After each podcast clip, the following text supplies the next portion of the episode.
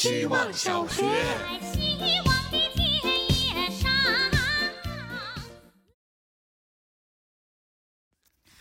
今天和朋友去瀑布游泳。夏天的时候，这个叫做姐妹瀑布的地方安静秀美，几乎没有游客，只有几个本地大叔一遍又一遍从三米多高的石头上往下跳，游到对岸，然后再一次爬上石头跳下来。我们今天穿着新买的泳衣，带着期待上山，结果到那儿一看，原先的涓涓溪流变得无比湍急，而原本瘦小的瀑布像汹涌的水库正在泄洪一般咆哮着。隔老远就能感受到震撼四肢的风力和迎面袭来的水雾。我们根本走不进瀑布里面，甚至无法走到它的身边，更别提游泳了。只能远远地感叹其壮阔。仅仅两个月没见而已，瀑布几乎更改了它全部的样貌。大自然真是很有意思。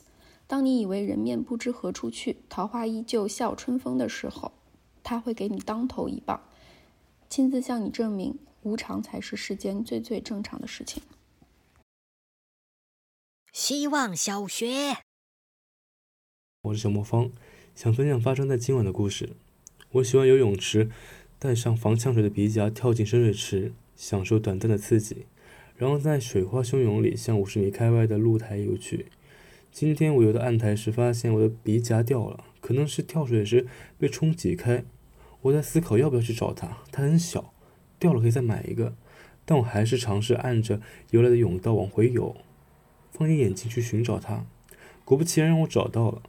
快结束今晚泳池运动的尾声里，我遇到一个大哥，我们靠在岸边交流起各自的泳姿。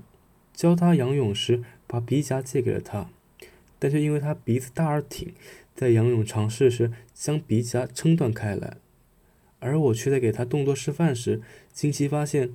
这次我不用鼻夹也能仰面呼吸自如了。有时候技能点就是在一些机缘巧的小瞬间被打通。故事有时也像这个鼻夹一样反复发生，反复结束。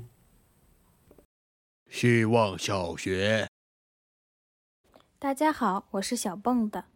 小时候我特别爱摸妈妈的耳垂，爱到晚上只能摸着才能睡着。有时候妈妈被摸烦了，就会很凶的训斥我，我就安静一会儿。等她快睡着，就小心翼翼伸出手试探，结果自然是被狠狠拍打掉，很痛。但是就像着魔一样，耳垂对我有着致命的吸引力，一步两步在惹她发怒的边缘不断试探。为了增加频率，延缓满足，有的时候趁他不备，赶快摸两下，然后迅速收回，以便下次出击。妈妈没有打过耳洞，小小的耳垂厚薄正好，而且很有弹性，是十分可爱的柔柔的肉肉。摸他的耳垂就感觉到很安心。虽然知道肯定会被他发现，冒着被凶被打的巨大风险也要去摸。小小的我有一段时间怀疑自己不正常，不然为什么会有这么怪异的毛病？后来才知道，其实很多人和我一样，只是小时候的一种依恋习惯而已。希望小学，大家好，我是小卖部。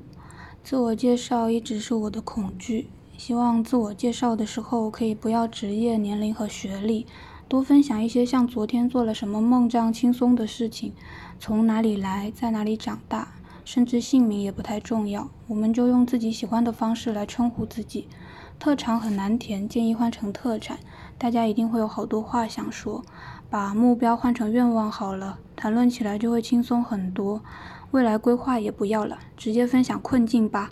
你的困境，我的困境，每个人交出一个半个的困境，在困境的地图中找到交叉和重叠，那些密集的、深色的部分，可能需要我们贡献出更多的橡皮，轻轻的擦，少量多次的擦，也不知道哪天能擦干净，但每天都有人不假思索的去擦一擦，好像是还不错的事情。如果真的有困境地图，没头脑和不高兴们都可以进去找找出路。希望小学，大家好，我是小孔。最近几年，感觉大家普遍都过得特别累，一直在攀比，一直在内卷，所以我也一直在思考一个问题，就是大家过得好与不好，最决定性的因素是什么？我觉得很多人过得不错，是因为运气好；很多人过得不好，也只是因为运气差。这些都跟什么努不努力、三观正不正一点关系都没有。也就是说，命运对于绝大多数人而言，根本就不是一个选择题。